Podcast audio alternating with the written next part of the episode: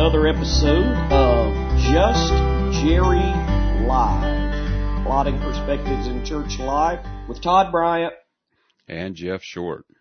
How are you this morning, sir? I'm doing pretty well. I've just been spending some time reflecting on all the wealth and fame that Just Jerry Live has brought into both of our lives and, uh, just, uh, you know, how much more enriched that we are. I never thought we would make it this far in life that we would be the star co-hosts of a nationally or really worldwide podcast. It's worldwide. I mean, I'm sure we probably have a listenership in China. I mean, we've probably somehow gotten past the censors and I'm sure we have a following there. Well, if there's anything that they're smuggling in, I can't imagine why it would not be this particular podcast right here. That's a great point. Absolutely. All right. So we are obviously, this is, I think our fourth episode where we are going through this book and just for those that have been following us, it, it may seem slow over the next several episodes. We plan to knock this thing out and it is going to get fast quick. We're going to start covering several chapters at a time. We don't want to spend six months doing this. But chapter three was so critical that we did spend one week on it. I think that is important and I'm certain that you agree there because that's really the foundation for the book. The hermeneutic right. that he is going to use in approaching, you know, the Bible. And, and let me also say this. I don't know that we mentioned this last time, but I would honestly believe that his hermeneutic on this subject is probably different than his hermeneutic on everything else in the Bible. I'd say that's probably right. Okay. So anyway, we are going through the power of his reign. It is an easy introduction to amillennialism by Jonathan Ammon.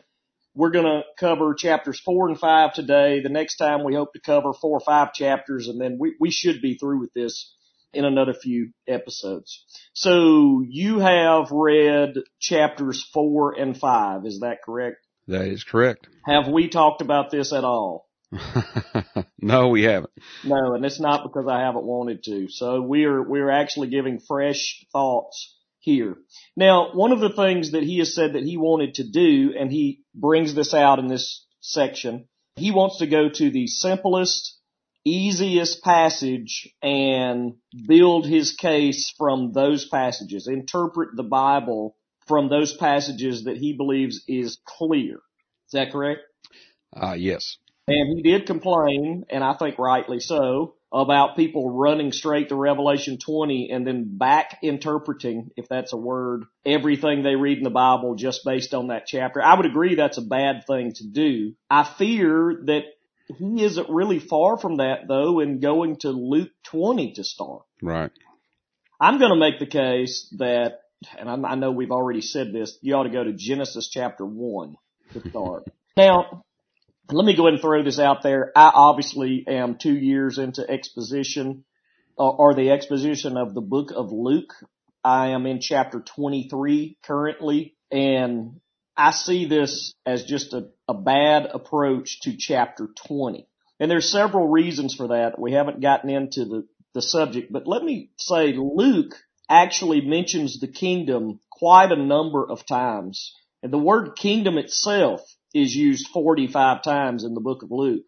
It begins with Gabriel's words to Mary that Jesus will reign over the house of Jacob forever. Of his kingdom, there will be no end. Obviously, that is not in any way reinterpreting the Old Testament. Right. the next time you see it, the devil takes him up into the mountain and shows him the kingdoms of the world, still literal kingdoms, saying that he would give him those kingdoms. So the kingdom early on in Luke is not any different than the kingdom that you see in the Old Testament. And perhaps the most problematic thing that I see with him beginning with this quote unquote clear, simple passage in chapter 20 is that if he will just back up a little bit, a few verses into chapter 19, one chapter earlier, Jesus tells the apostles, the, the disciples, the parable of the ten minas, and here's the reason he tells it. Because they supposed that the kingdom of God was to appear immediately. Right. And he gives this parable about how he is going to go away and receive the kingdom. In other words, he is going to go to the Father just like someone in the Roman Empire would go to Rome to be named king and then that person would return and implement their kingdom. And Jesus is actually explaining that very thing. He's going to go away to the Father and then down the road sometimes he's going to turn and he is going to implement or, or begin his kingdom. And that is actually a very clear, simple parable one chapter earlier. So he actually jumps over all of that and gets to chapter 20 to begin. And I'm just going to say, I think that's a bad approach. He, it's probably not fair that I've been preaching through Luke, but you know, he brought Luke 20 up, not me. And I hate to do all the talking, but I've obviously got a lot invested in the Gospel of Luke, so. Well, I figured this chapter on Luke, I probably would just uh, sit back and let you go because I knew you'd be ready to talk about it. Well, I just, I just think he's jumping way past everything that's already been said about the kingdom. Luke has long since laid a foundation for the kingdom before chapter 20. And chapter 20 is not reinterpreting everything Luke has said up to that point. It's just, Absolutely. It's just a bad place to start. It, certainly not reinterpreting everything the Bible has said up to that point, but I don't see any difference in starting with Revelation 20 and starting with Luke 20. It's, it's not a lot different. Okay, so he deals with this passage where the Sadducees come to Jesus and, you know, the Sadducees obviously were that group that denied that there is a resurrection and they tell Jesus this story about a man whose brother died and the widow takes up the next brother or the man who died who was married to this woman and the, wid- the, the widow's brother marries her and they go all the way through seven brothers and they're trying to disprove that there is a resurrection. They're trying to make the resurrection look silly. And, right. and so they ask this question, therefore whose wife will the woman be, you know, in the resurrection for seven had her as wife. Is this a passage that is about the intricacies of biblical prophecy? No, it's not. It's actually, just as you said there, it's a question about the resurrection and the Sadducees think that they're being clever and that they have come up with this scenario that makes the idea of a bodily resurrection to just be absurd. And so that's what they're posing to Jesus here, this instance of, of extreme levirate marriage where you have a woman that has ended up being married to seven brothers and, you know, oh, well, you know, whose wife is she going to be? Now, the approach that he takes here, and you've already been touching on it, but you know, number one, Jesus is not teaching here about the kingdom, the coming of the kingdom. He's not teaching about the prophetic scheme that as it applies to the end times. They're talking about the issue of bodily resurrection. And that's just in the, that's just in the context. So I don't, I don't know why that you would take this passage. In other words, I don't understand the hermeneutic as to why biblically you would take this passage as a control passage to go back and to reinterpret everything else. In a, in a way, it would be like turning over to John 3.16 and reading John 3.16 and then you're going to use that verse as a control passage to inter- to reinterpret everything about the atonement and make it fit into that. And obviously you're going to end up with error when you do that. Absolutely. And, and, obviously there are people out there that do that. Now, there was a little subtle thing that I noticed in his, his primary translation in this book is the English Standard Version. And oddly enough, he chose in this second section that he quotes to shift over to the NIV. Now I'm not knocking the NIV. I'm not advocating the ESV. That just happens to be a fact. You know, that's what he's using here. Right. And it is interesting that in verse 37, you know, it says, but in the account of the burning bush, even Moses showed that the dead rise. He, he likes the wording of it. I would, I would appear or I would, you know, think that verse is the reason he switched to the NIV because the, the ESV actually words it, but that the dead are raised, even Moses showed. So the ESV is actually clearer here that the subject matter is still about whether there is a resurrection or not. The NIV right. masks that just a little bit. And, and I think that benefits him in getting where he wanted to be. It is odd to me that he changed translations mid you know, mid passage in order to use one that, you know, fit his position just a little bit. I was a little bit disappointed about that. Yeah, I noticed that too.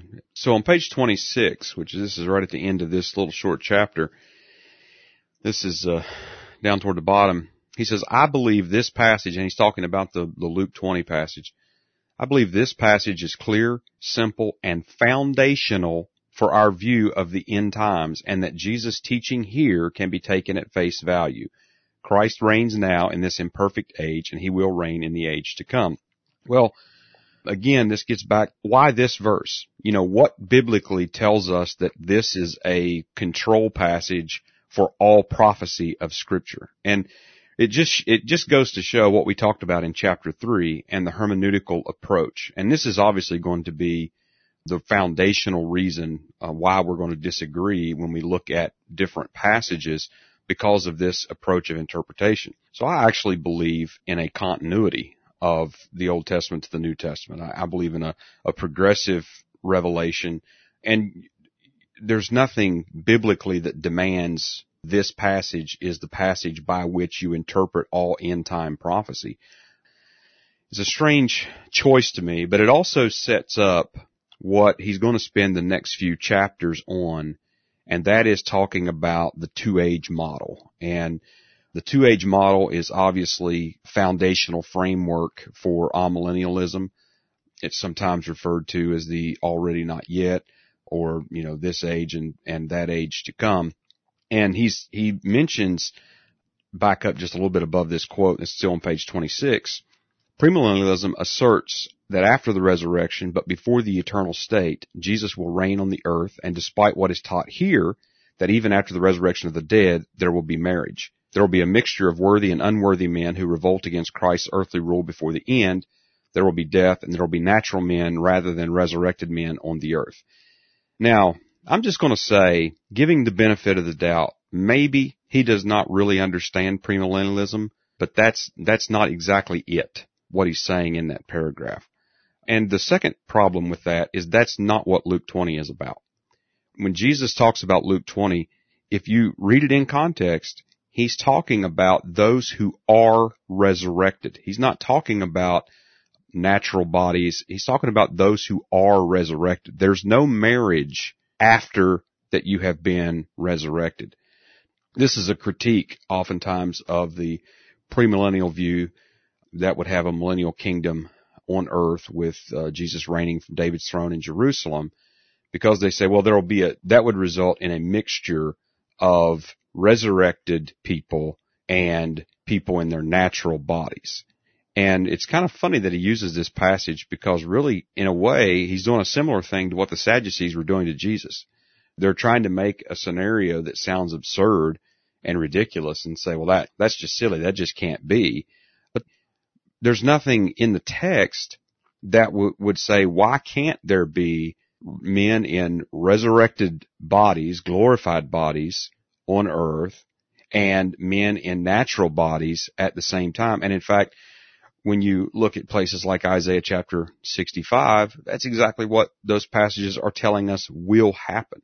So I just don't, I, I think he's failed to make his case here. Not to mention Jesus, after his resurrection for 40 days, lived among natural men and, you know, ate with them, ate with them, talked with them. them. They touched him, John says. Absolutely. They, they you know, they saw him with their eyes, heard him with their ears, touched him with their hands, ate with him, drank with him. Yeah, absolutely.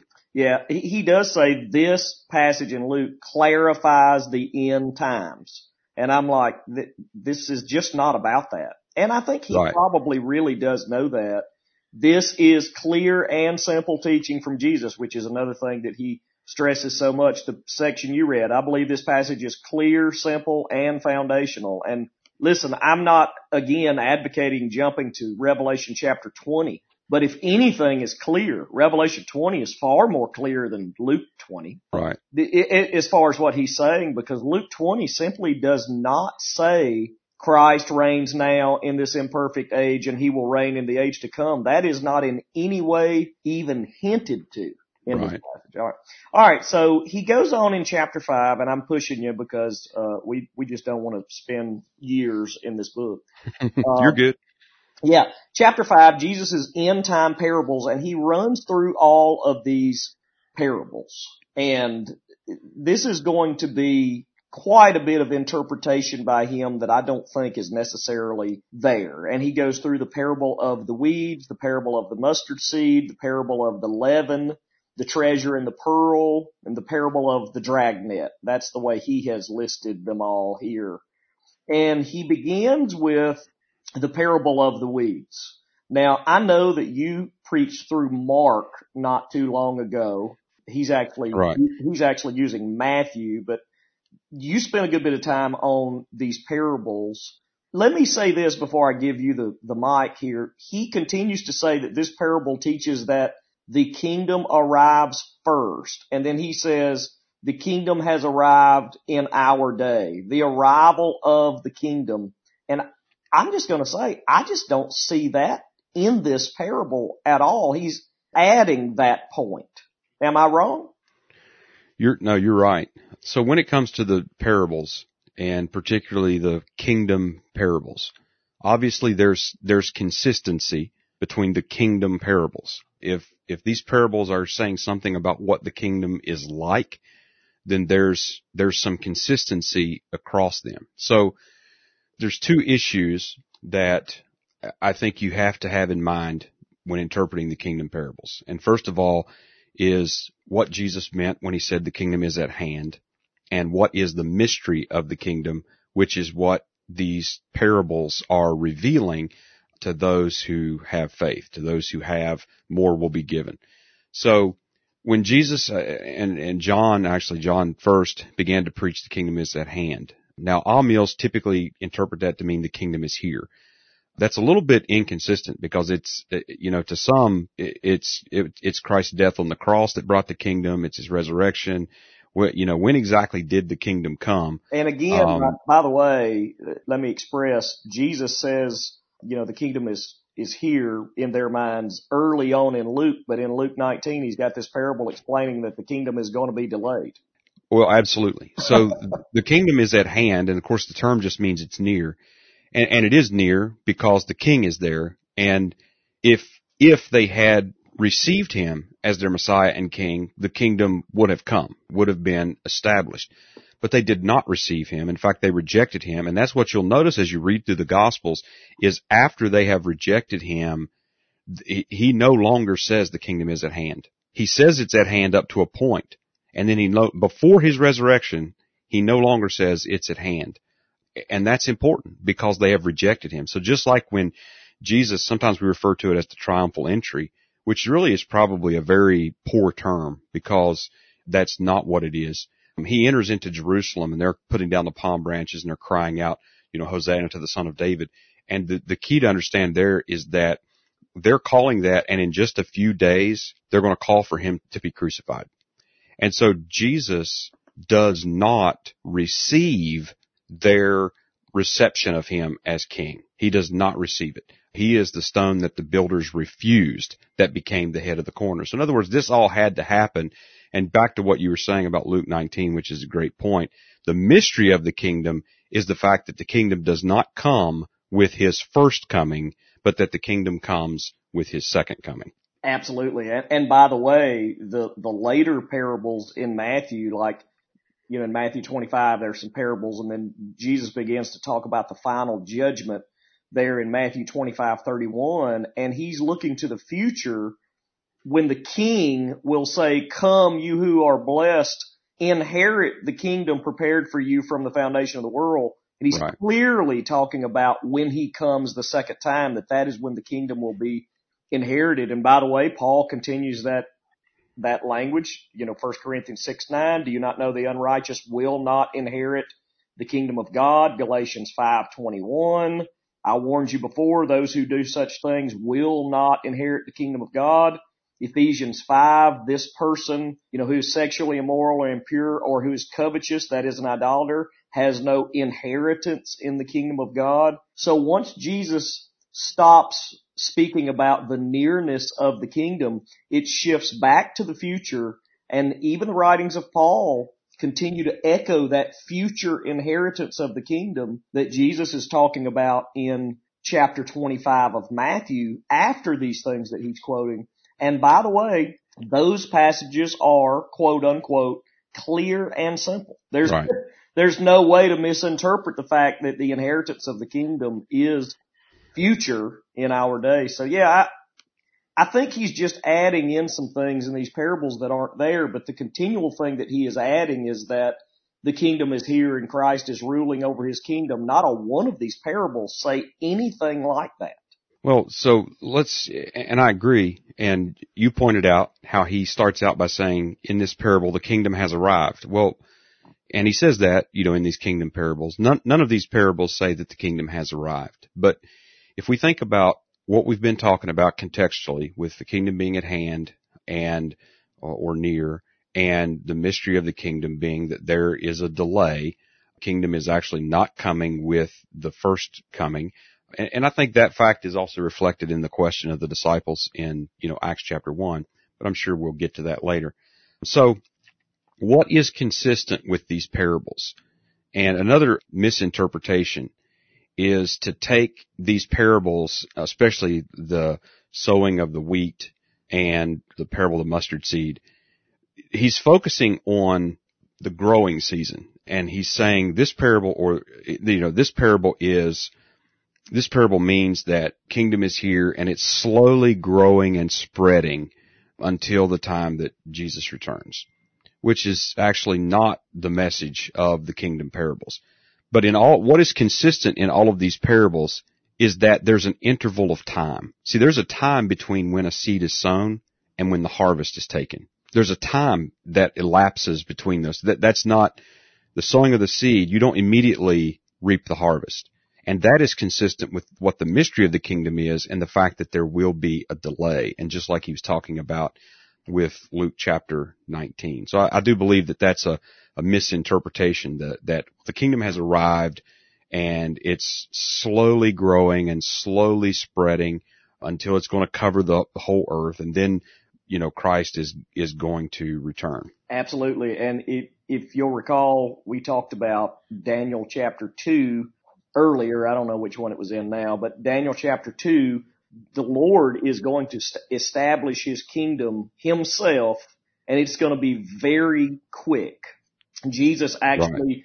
talks about that very thing in Luke, if he'll just keep reading, and he says that the Lord is going to return and establish his kingdom like the lightning flashes across the sky very right. quickly. So, you know, the things that are clear, and I, and I'm only pressing that because that's a point that he continues to press.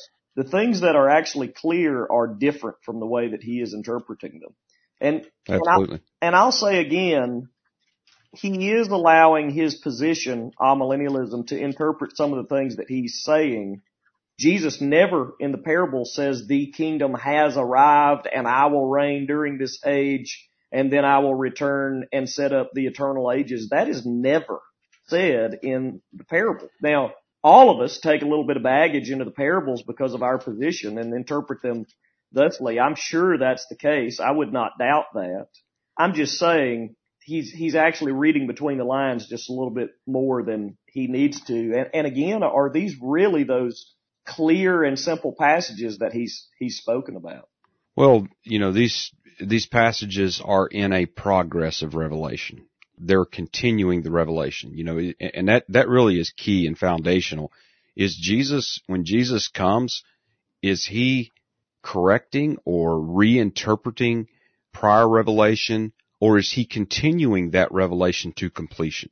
Of course, I believe that he's continuing and that, that he comes in a certain time in the canonical timeline and that he is progressing the revelation to completion, which obviously was completed through his apostles after him. Well, you know, earlier in, in one of the uh, episodes, I gave the example of the book of Genesis, how, you know, we're told in the book of Genesis in chapter three that Jesus is going to crush the head of the serpent. And by the end of the book of Genesis, we have come so far as to realize he'll come through Abraham, Isaac, Jacob, and Judah. And that's just sort of a microcosm for how the Bible itself works. The kingdom is Right. promised. Jesus is the, the new and better Adam. He's going to reign over the world the way Adam never was able to. And Jesus is not reinterpreting that during his ministry. And it certainly doesn't seem that way in light of the fact that Paul continues to talk about the kingdom as future and the book of Revelation actually explains how the kingdom will be established. It, Jesus is not reinterpreting and saying something completely different. And I would again argue that though the system of amillennialism is simple as far as its definition is concerned, the way that he is interpreting these parables is not in any way simple. And the idea that these parables have multiple meanings is just not the norm for parables. Most every book that I've read about parables admits parables generally have one point and, Right. and most of the time they're revealed near the end of the parable.